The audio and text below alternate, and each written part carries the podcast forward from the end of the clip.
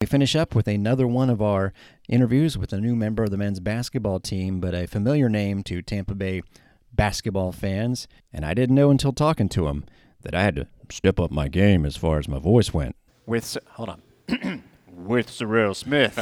man, oh man, I was excited to talk to you, but uh, I didn't realize you were already a broadcaster. Has anybody said anything like that to you? Uh, it, I got Barry White a lot. A lot of people tell me I got, I got that Barry White comparison.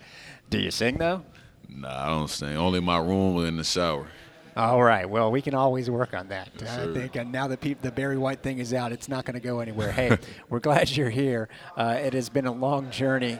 Here, I know it's been a few stops before you got in here, but uh, let's talk about uh, how excited that the, the staff here, led by Brian Gregory, was to get you. I'm sure they tried to a few years ago. Oh, yeah, definitely. Uh, this is a long journey. I'm just happy to be back home. The minute I got that call from, from Coach BG, you know, I just felt it was the best decision to make for me to come back home. Remind people, uh, St. Pete High, you guys, you guys were pretty good. You Oh, guys are yeah. nationally ranked, Uh, or at least up there, right? Uh, yeah, we played a nationally ranked schedule. You know, I just tried to leave the best mark on my career that I could.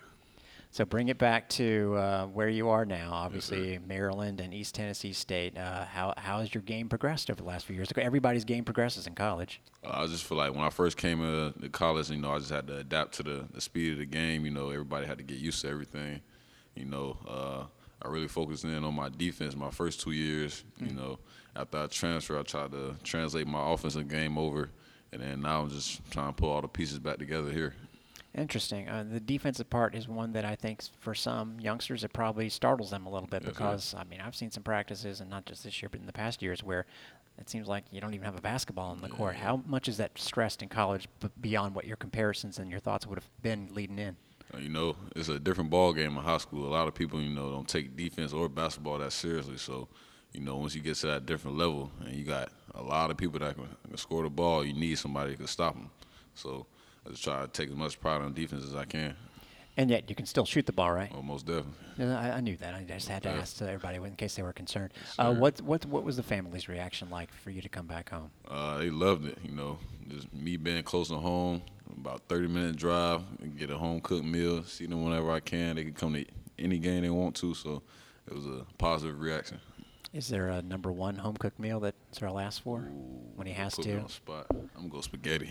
Really? Yeah.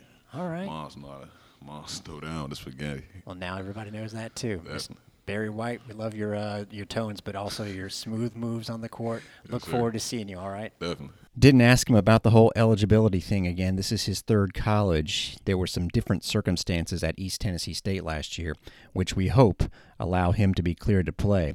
Uh, when that happens, that would be a big, big sign for the team because right now you look at the guards.